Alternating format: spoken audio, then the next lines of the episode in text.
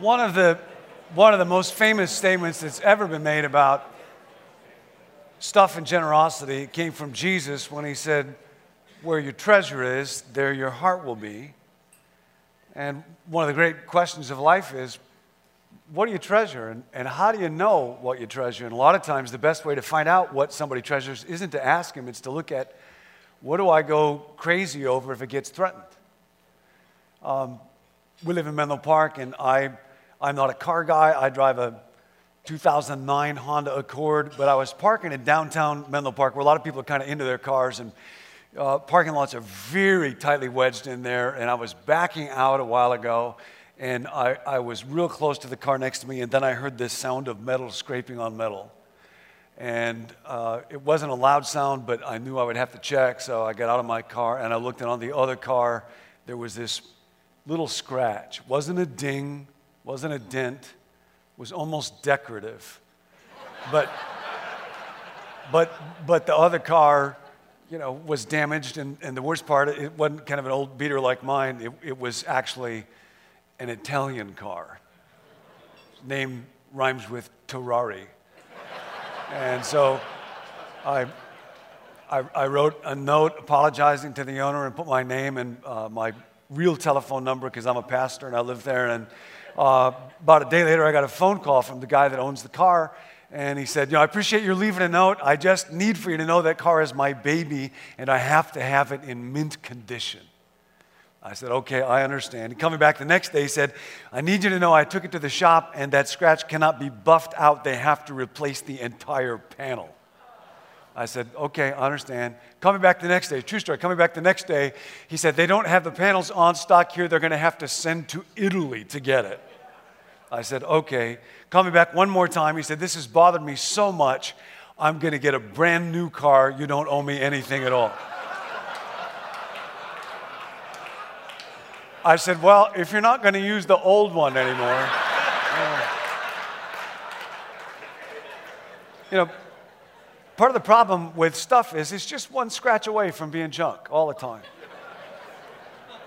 And, and Jesus had this really interesting thought about treasure and stuff. And, and he says, you know, don't, don't let your heart serve your treasure, but let your treasure serve your heart. Be real careful where you put your treasure because wherever it is, your heart's going to end up there. And, and, and you can use your treasure to help save your heart. So I want to talk about that. I want to read two texts that are kind of missional texts. They're kind of about what are you going to do with your stuff in your life.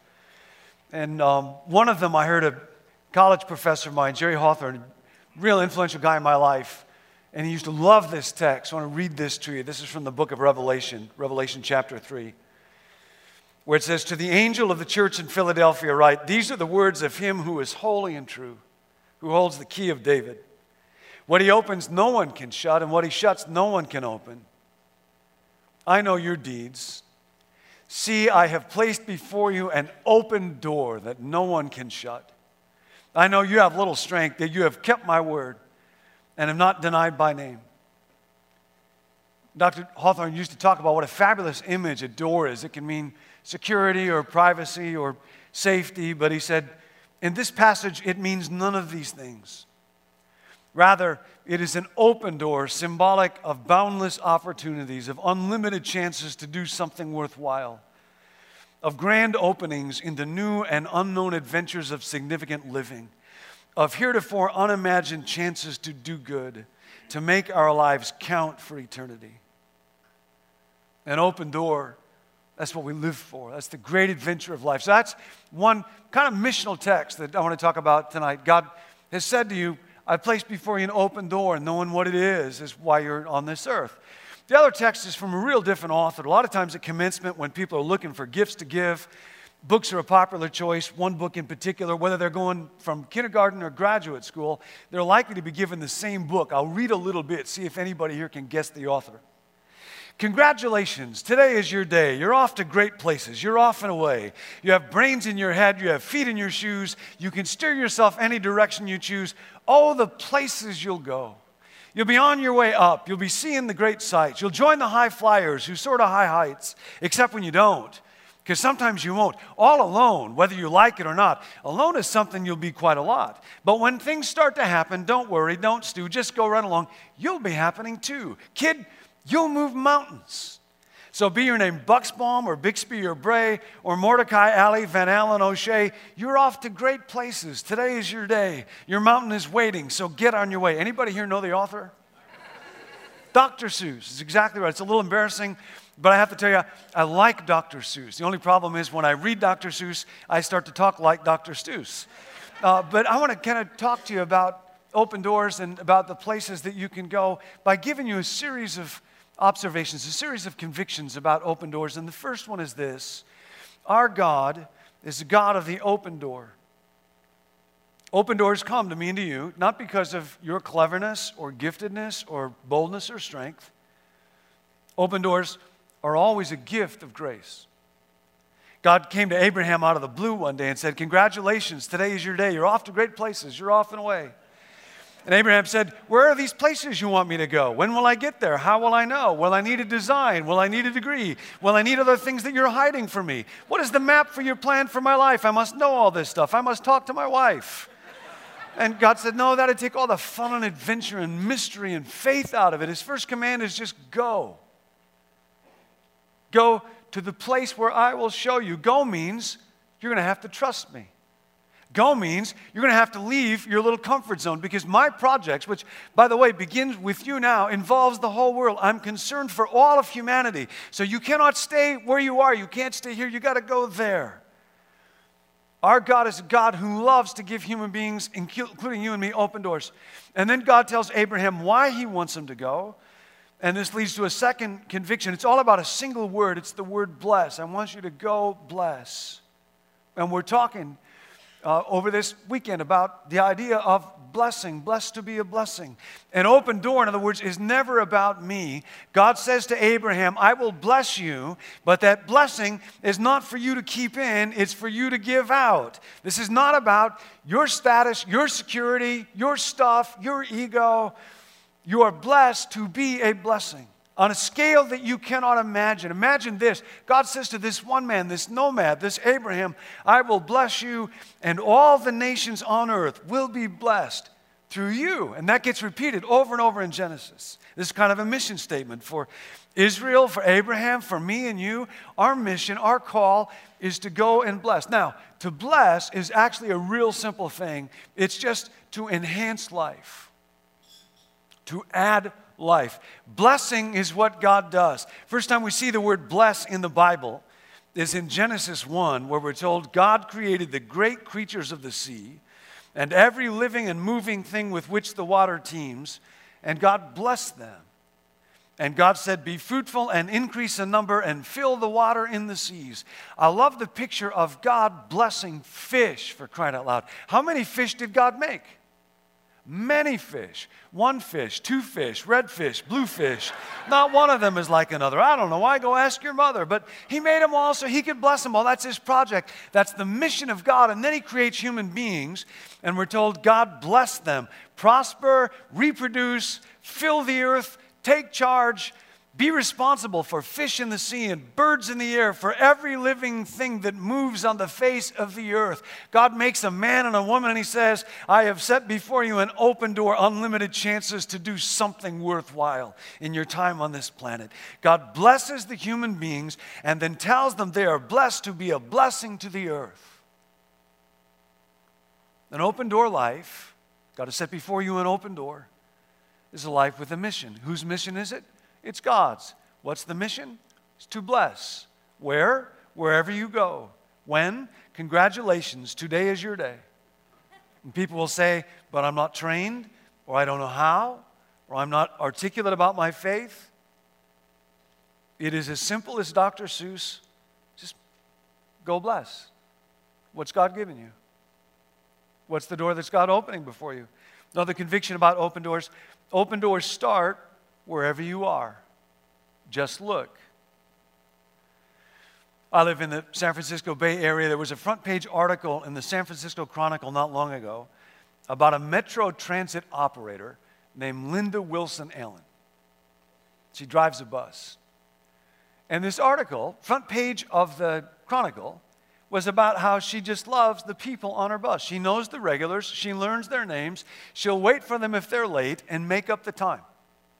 A woman in her 80s named Elsie had some grocery bags. She was struggling with them. Linda got out of the driver's seat to carry Elsie's bags onto the bus. Now, Elsie lets other buses pass the stop so she can ride with Linda on Linda's bus.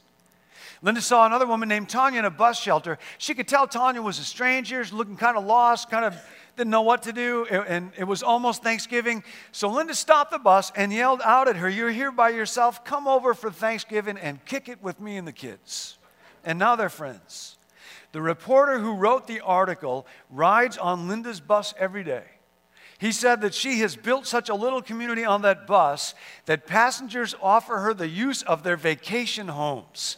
They bring her potted plants and floral bouquets. When people found she likes to wear scarves to accessorize her uniforms, they started giving them to her as presents. One passenger upgraded her gift to a rabbit fur collar. The article says she may be the most beloved bus driver since Ralph Kramden on The Honeymooners. Anybody remember Ralph Kramden? You think about what a thankless task driving a bus for crying out loud can be. Cranky passengers, engine breakdowns, traffic jams, messes in the aisles, gum on the seats. How does she have this attitude? It's front page of the San Francisco Chronicle. Her mood is always set at 2:30 a.m. when she gets down on her knees, 2:30 a.m. to pray for 30 minutes. There is always a lot to talk about with the Lord, said Wilson Allen, a member of Glad Tidings Church in Hayward, California. And when she gets to the end of her line, guys, she'll always say to her passengers, That's all. I love you. Take care.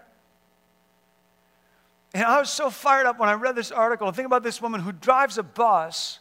I asked her if she would come and talk to the folks at uh, at our church. I serve a church, the original campus in Menlo Park, pretty close to Stanford. A lot of people that just, you know, want to do startups or venture capital or something. And this woman who is a bus driver stood up at our church and talked about loving people in Jesus' name on her bus, and she was a rock star. People stayed in line. People stayed in line. I'm not making this up. After the 11 o'clock service, people stood in line for an hour to shake the hand of a woman that drives a bus in Jesus' name. And she'd stand at every service, our Presbyterian church, and just say to people, All I do is Jesus, and I just love the people on my bus. Amen, she would say. And nobody said anything, kind of like here. And so I had to explain Linda's from the kind of church where when somebody says amen, at that kind of church, you have to say amen back. Amen. And um, so, like, for one day, it was really good church. People wonder, People wonder, where can I find the kingdom of God? I will tell you where you can find it on the number 45 bus in San Francisco. People wonder, where can I find an open door? I'll tell you where you can find it behind the wheel of a Met Transit vehicle. Oh, the places you'll go. Another observation about open doors Open doors are all about opportunities, not about guarantees. You all understand about this, but in the church, sometimes we get so weird about this idea of God's will for our life and open doors and God, what shall I do? And people wonder which door should I take, door number one or door number two, and they kind of obsess over it. I remember when I was finishing school and trying to figure out what to do for a living, I, I prayed sometimes for hours at a time with so much frustration for a long period. God, what do you want me to do with my life? I don't care what it is, just tell me and I'll do it. And I got no answer at all. And I got so frustrated by this. I felt like if God doesn't tell me which door to go through, one of us, either I'm praying wrong or he's doing something wrong. And it took me years and years to learn about this. A guy by the name of Dallas Willard was enormously helpful here. That God is more concerned with the person I become than the circumstances I inhabit. That God is more concerned about the person I become than the circumstances I inhabit. In fact, tell you something else about the person you've become. Places like this, talking about generosity and stuff, people will sometimes make comments about how you can't take anything with you. You never see a hearse behind a casket, or I mean, a, a hearse behind a casket, U-Haul behind a casket. Um, I actually think that's way wrong. You are going to take something with you, and that something is you. Dallas used to say, the most important thing God gets out of your life is the person you become. And that's also the most important thing that you get out of your life. God is more concerned with the person I become than the circumstances I inhabit. And that means that a primary goal for God's, of God's for my life is that I develop excellent judgment and great character. And that has some real serious implications about decision making. If you're a parent, you understand about this. If you're a parent, would you want it to be the case that you always tell your kids, wear these clothes, take these classes, go to this school, date this person, choose this major, move to this city, get into this house, take this job, and they always do that? If you're a parent, would you want that? No is the correct answer. You guys scare me just a little bit. No. Okay? No. Because you don't want your kids to grow up to be robots because decision making is an indispensable part of character formation.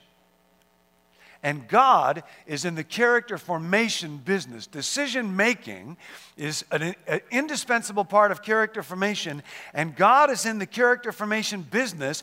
And that means very often God's will for your life is going to be I want you to choose. See, the reality is, when I was trying to figure out what to do with my life, I did not want God's will for my life so much as I wanted to be spared the anxiety of making a difficult decision. Can I get an amen from anybody about that one? I just I didn't want to carry the weight around of having it, and, and then I wanted a guaranteed success. That's why in the Bible, so often it will talk about in the course of decision making, pursue wisdom, it'll say. Not, you know, try to Get great spiritual antenna, pursue wisdom. Ask God for wisdom. And Jerry Hawthorne, this teacher of mine, said, I think, John, if you get into Fuller Seminary, you ought to take that as an open door for your life and go through it. And I did. And even then, it was really hard. I ended up in a program to get a degree in clinical psychology, so most of my friends went into doing therapy, and I thought that's what I would do. And I started doing therapy, and I was awful at doing therapy. People would get less healthy as they saw me over time and I hated doing it. And then at the same time, I started to preach at a church, First Baptist Church at La Crescenta, and I felt so alive. I just loved it. And I thought, maybe this is what I'm called to do. Until one time I got up to preach, and it wasn't going well, and I started to feel kind of lightheaded. And the next thing I knew, I was laying on the ground. I had fainted dead away in the middle of a sermon. And there was a lot going on in my life. I was about to get married and we are going to go overseas for a year and I had finals coming up. And so I thought, well, it's all of that. And I came back one year later. The very next time I got up to preach, five minutes in, I fainted dead away again. And, and the worst part was this is a Baptist church. It's not a charismatic church where you get credit for doing that kind of thing. And,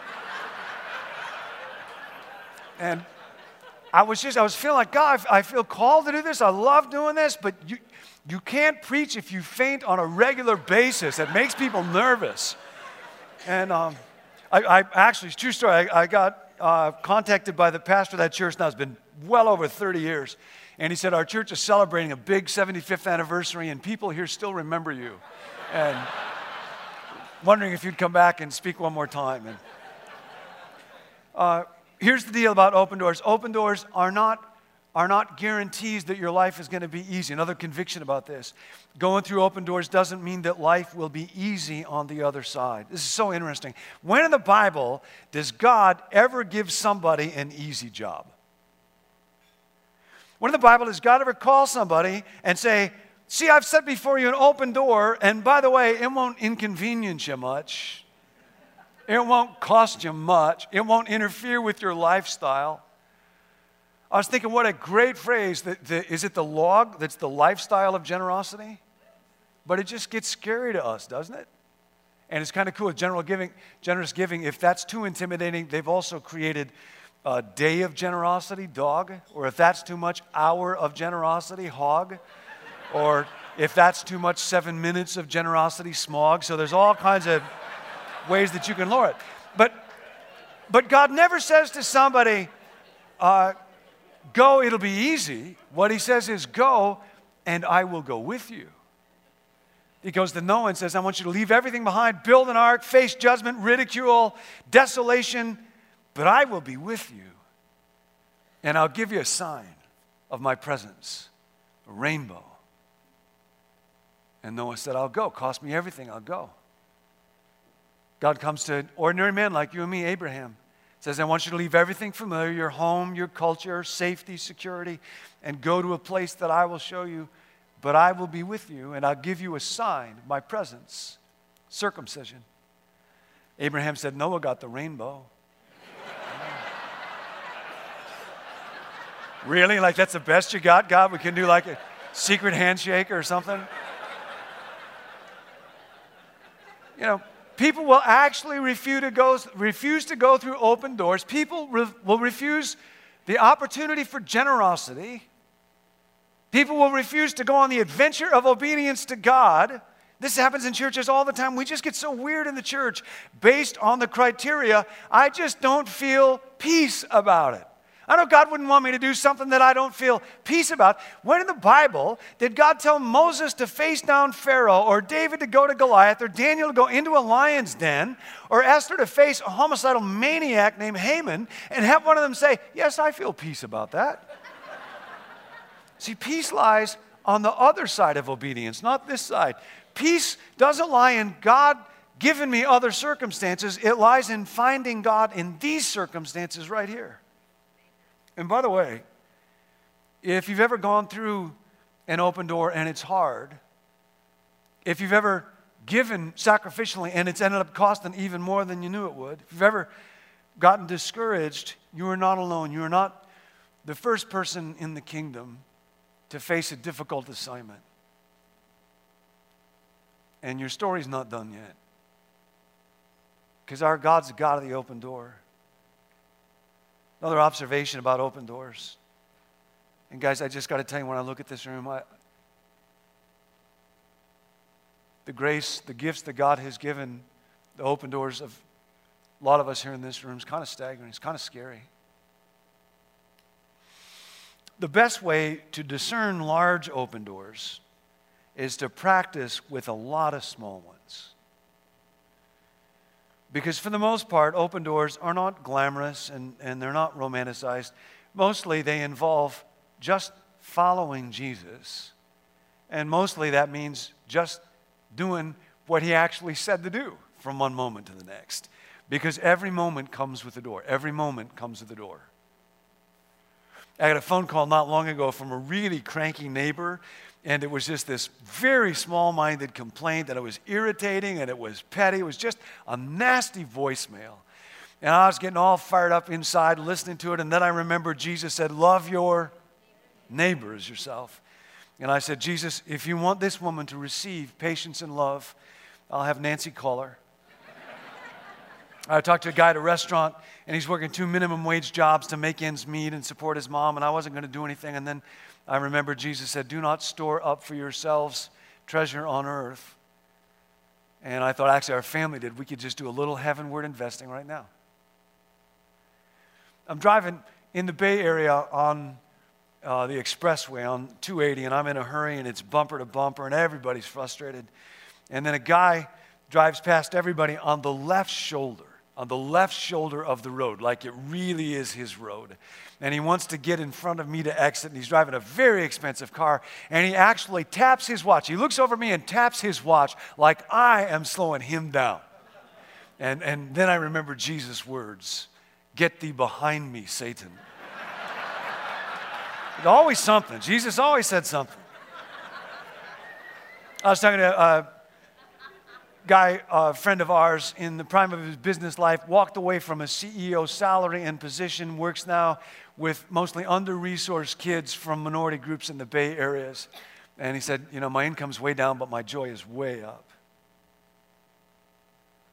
Another conviction about open doors, because God's the God of the open doors.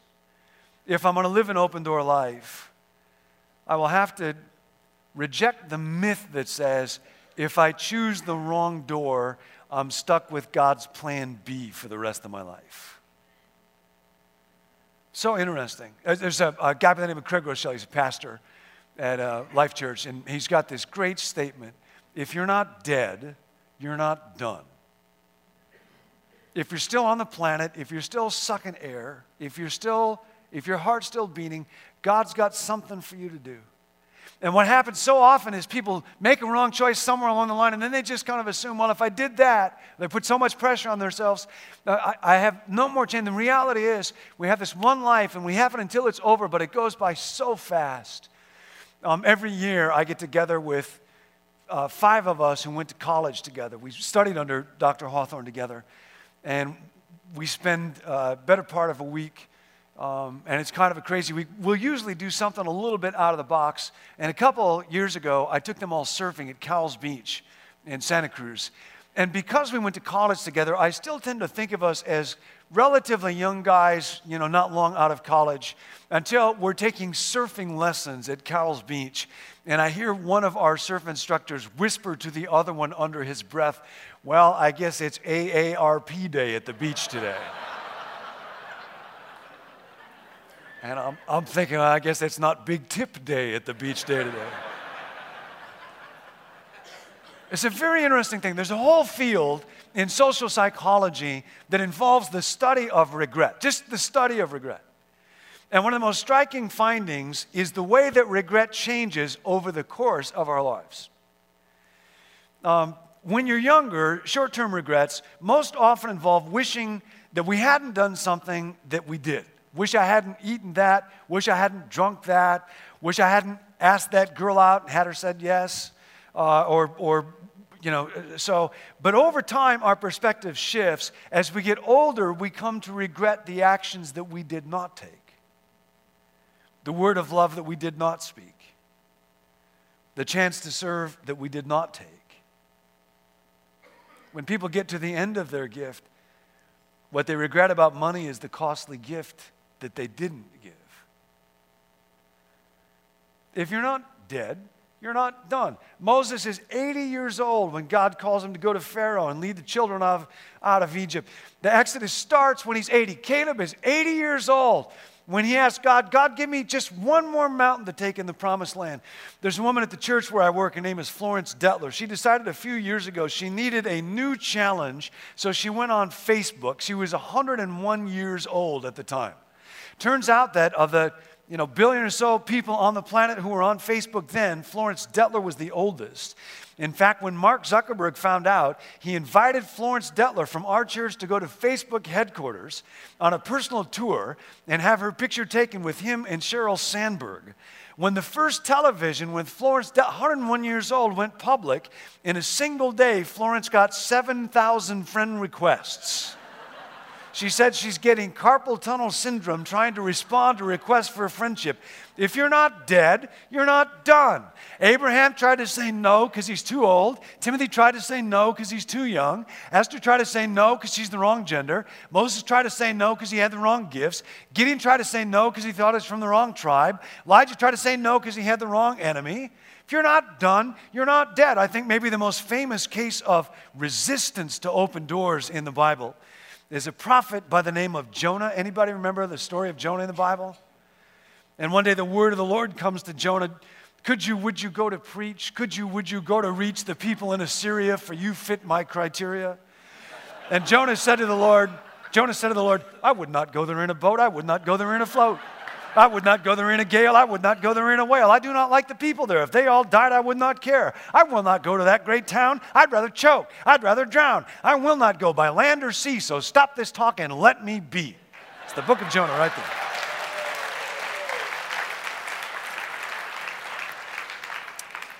There's a guy by the name of Abraham Maslow, and he actually wrote about what he calls the Jonah complex. The Jonah complex, this strange tendency that we have to evade our calling to resist our destiny, to refuse to give the gift that we were born to give. Because, see, everybody is born to give. Bus drivers are born to give. The God of the universe is a God who loves to give. Jesus said, It is more blessed to give than to receive. It's so interesting he doesn't say that God likes it more. He doesn't say that we're more obligated to do it. We've been talking about the good life over these hours. It is the good life, the good life. It is more blessed to give, he said. So, here's the question for this talk, something for you to talk about after uh, this evening. What's your open door? Where's God placed before you right now? an opportunity to make your life count for eternity, to be about something more than just another car that's going to mean another scratch. Maybe it's like Lisa was talking about this morning. Maybe it's once a day God, who you send in my way? Who can I give some of my time, some of my money, some of my encouragement to? Maybe it's a trip. I think about a friend of our family's who took a trip to Ethiopia a number of years ago, just wrecked them, changed his life. And all of a sudden, money just came to be about, you know, how can I help another kid not to starve? How can I help one more child not to starve tonight? Maybe it's a problem. At the church where I serve, uh, a couple years ago, we were facing a kind of a unique financial difficulty. And one of our elders was saying, you know, it's going to take us like five years to dig out of this.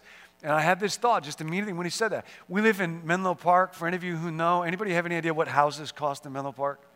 It's just insane.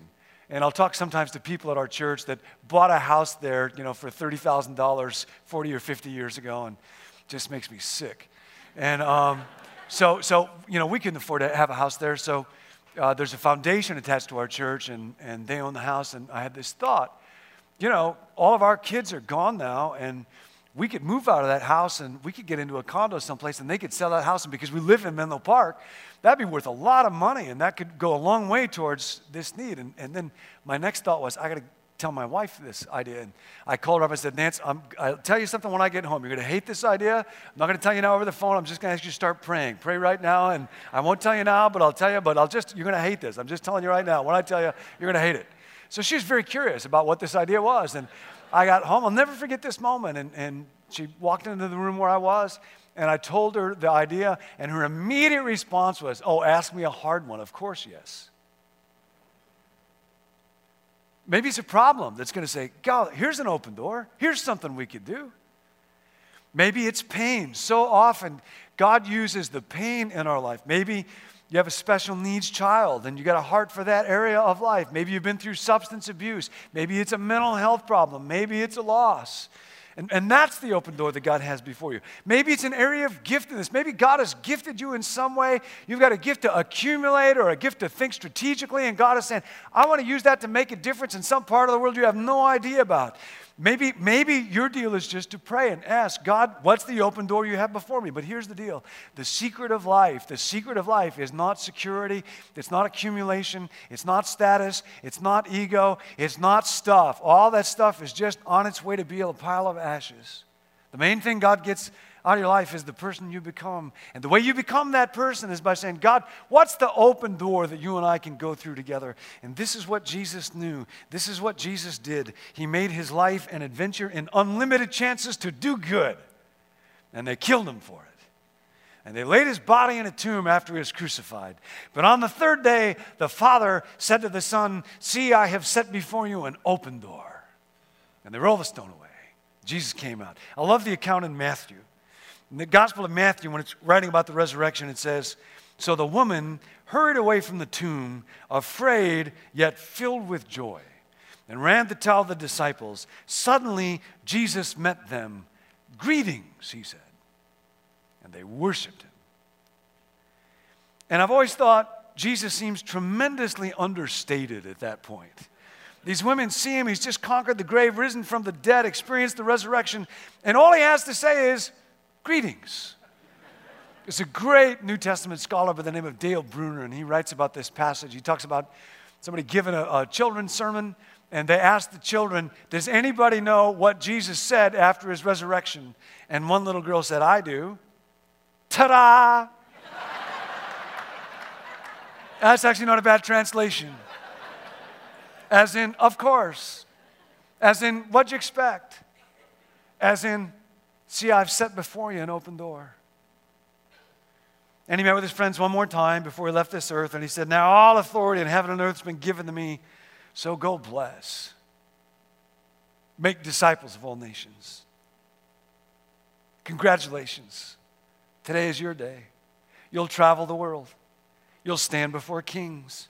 You'll have absolutely no money and be outrageously happy. You'll be locked up in prison and sing songs for God's sake. You'll be beaten for your faith and count yourself honored to have suffered for the name. So now go, feed the hungry, home the homeless, free the oppressed, heal the sick, love the forgotten. I'll be with you, and one day I'll come back and we'll set everything right. But in between that day and this day, oh, the places you'll go. God bless you.